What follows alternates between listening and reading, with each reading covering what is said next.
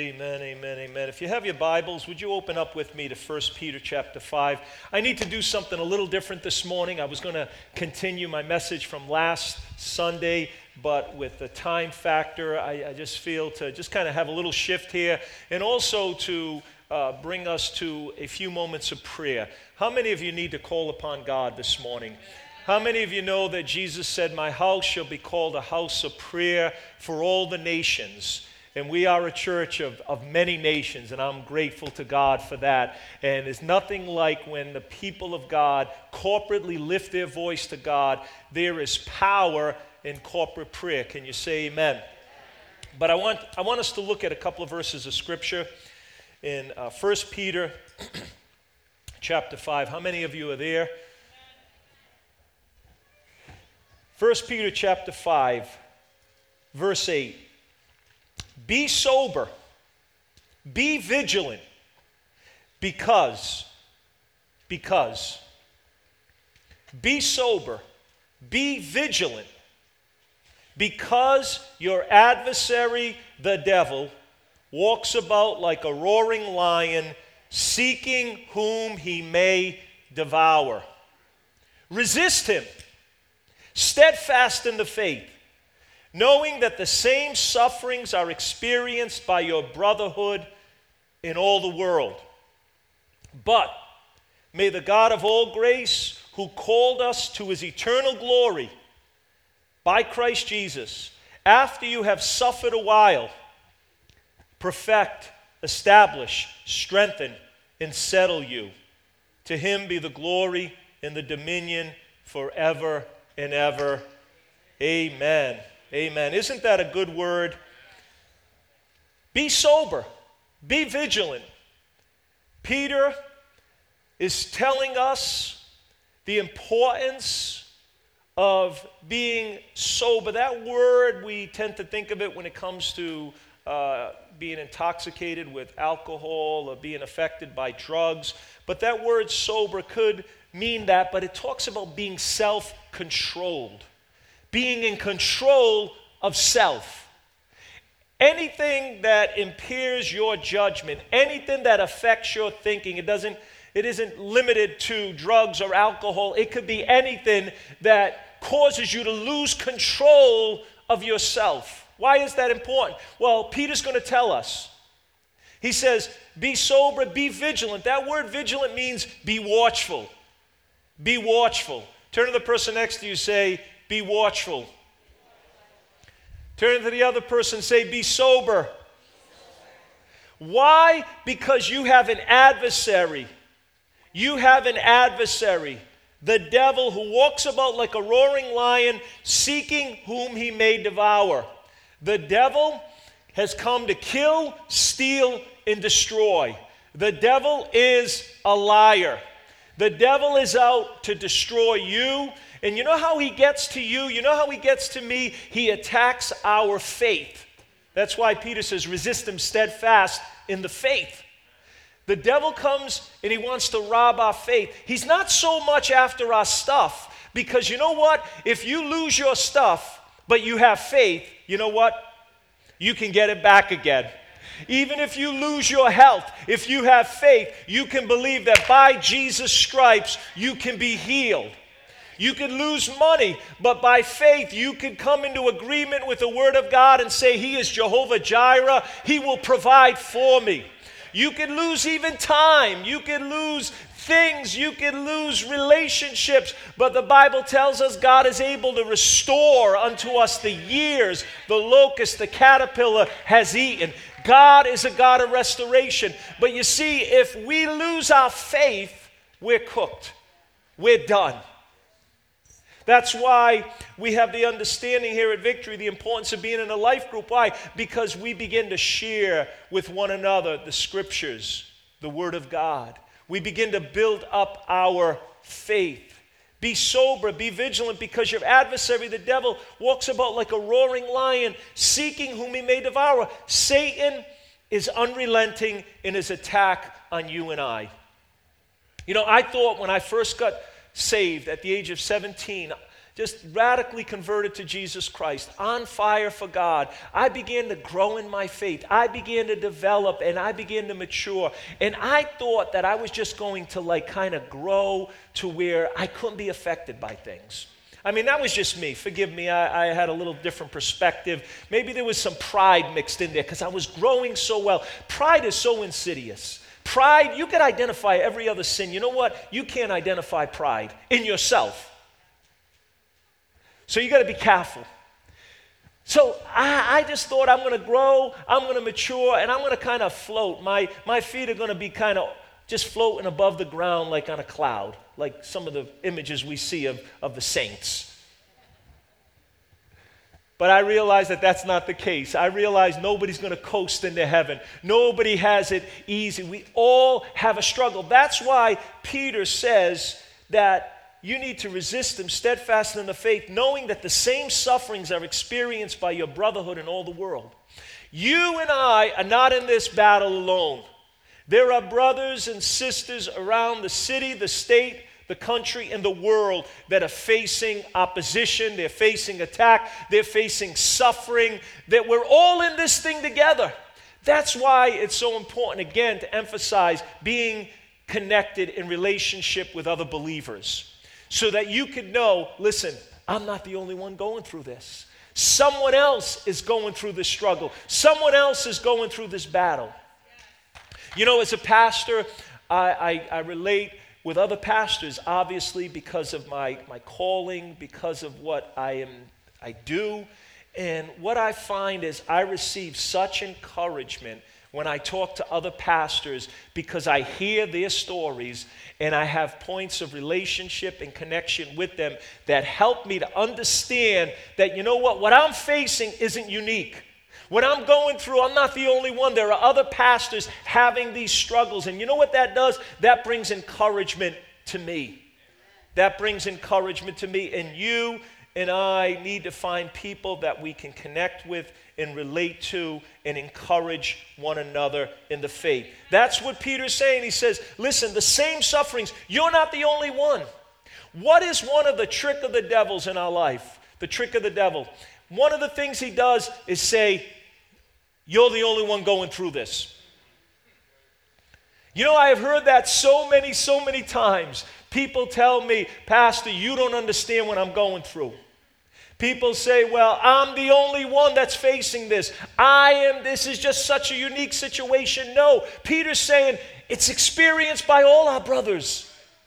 There are people that are going through things in this church. Maybe you won't even know because they keep walking in faith, they keep praising God, they keep serving the Lord, and you don't even realize what they're going through. That's why it's so important to share our stories, to get to know one another, to hear about each other's struggles and challenges so we could encourage one another.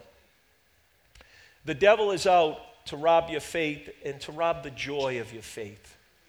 You know, as, as believers in Jesus Christ, our firm confidence, according to the scriptures, that we, we, we know that Jesus is our joy, the joy of our salvation. How many of us have lost sight of that? You know, Jesus told a parable about the kingdom of heaven. And he said, A man, the kingdom of heaven is like a man who uh, found a pearl of great price in a field. And you know what he did? He sold everything for joy. For the joy of that, that precious item. And, and Jesus was saying, That's what salvation is like. That's what the kingdom of heaven is like. We, we give our all for the joy. And listen, there is joy in Christ. There is joy in our salvation. And the, what I have found is if the devil can't get uh, rob some of your blessings, he wants to rob the joy of your blessing. Do you realize how blessed you are? Do you realize how blessed we are in so many ways? Do you ever take account and look at how far God has brought you? Do you look and do you remember what it was like before Christ forgave your sins, before Jesus laid his hand upon your life and transformed you and began to bless you, before you couldn't keep a job, Now God has blessed you with a, a, job and another job and a raise and another raise. And, and we lose sight of that and we go through things and we're so blessed, and the devil wants to rob the joy of our blessing. Do you remember the Old Testament when, when a king tried to get a, a prophet to curse the people of God? And, and you know, the conclusion of the matter was he says, I can't bless what, I can't curse what God has blessed. And you and I are blessed this morning. And the devil wants to rob our faith, he wants to rob our joy.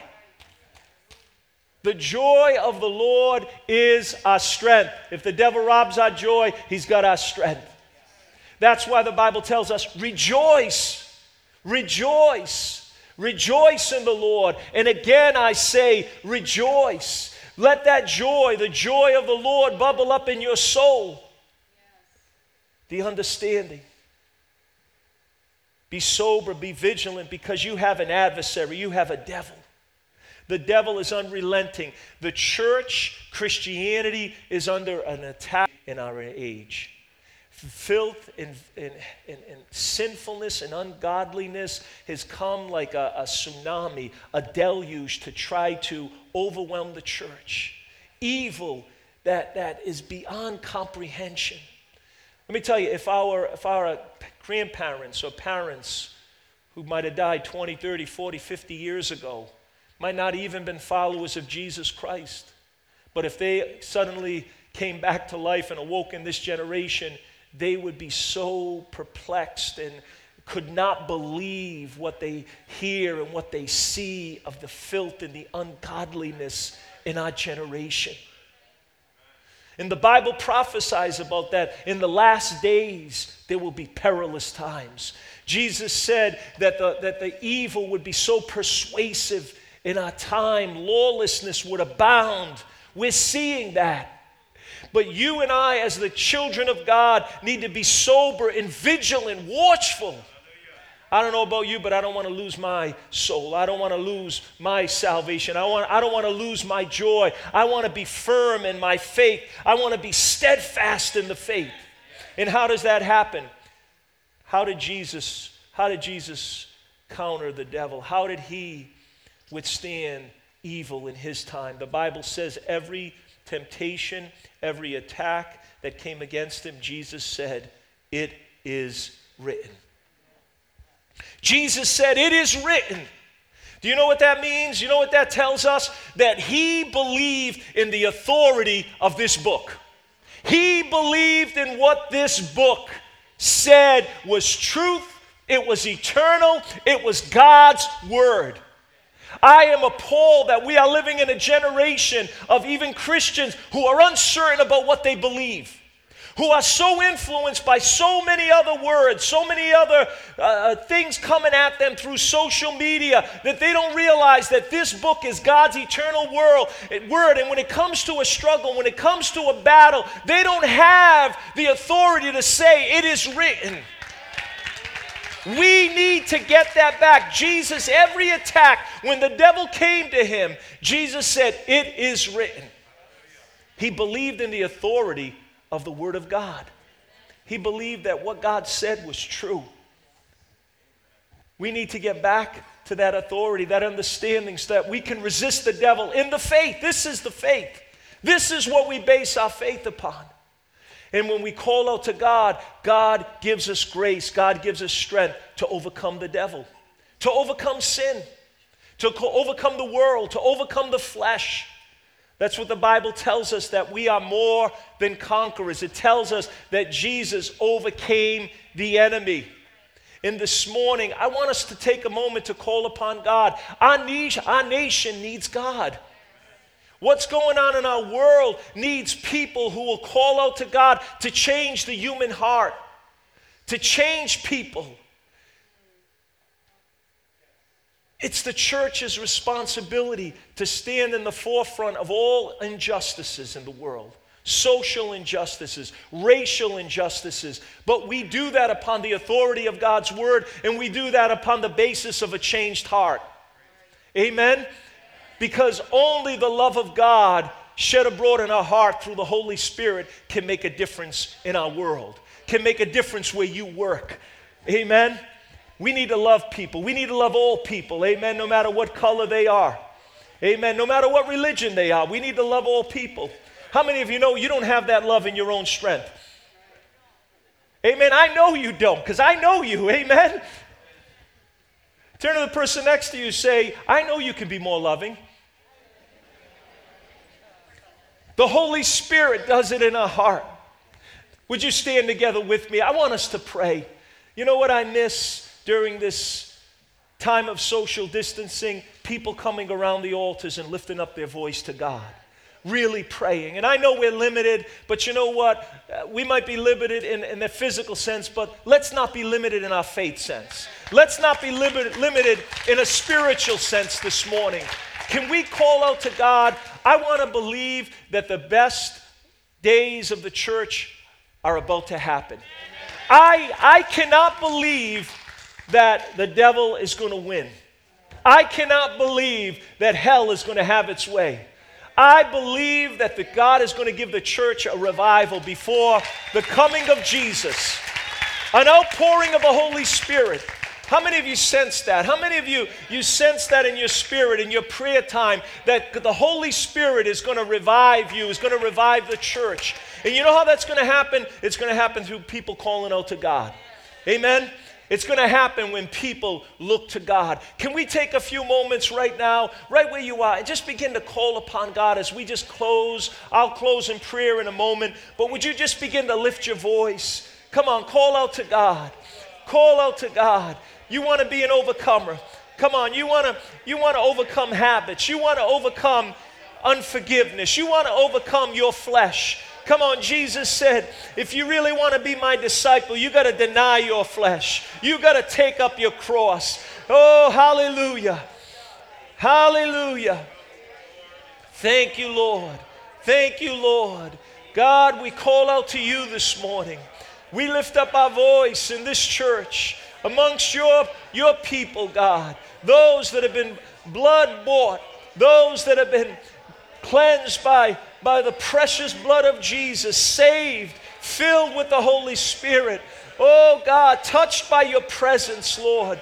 God, we believe in these last days that you are going to do a work, God. You are going to revive the church, God. You are going to strengthen your people, God. Hallelujah.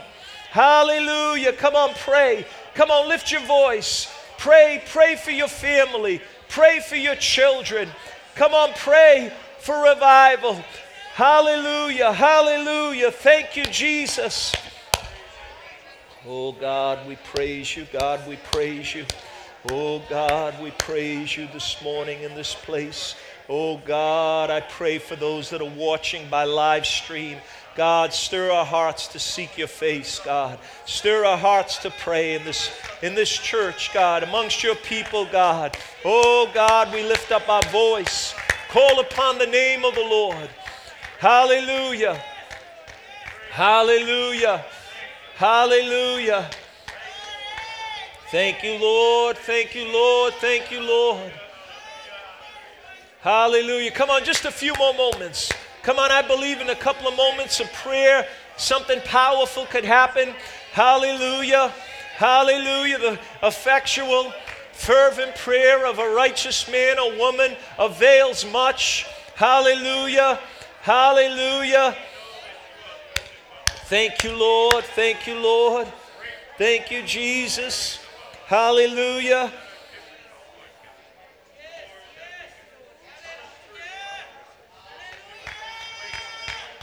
Hallelujah. Thank you, Lord. Thank you, Lord. Thank you, Lord.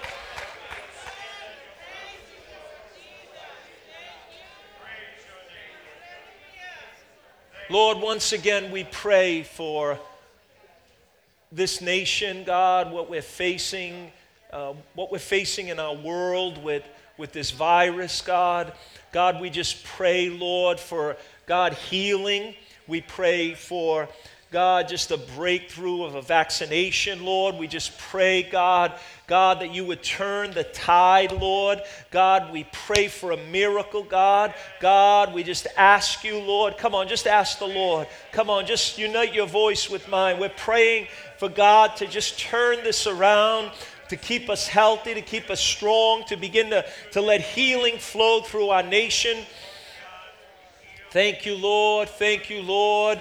God, we lift up this need, Father. We pray and ask you, God, to intervene, Lord. Have mercy on this nation, Lord. Hallelujah, hallelujah. Lord, we just pray, God, even for this, uh, the racial issues in our country. We pray for healing, Lord.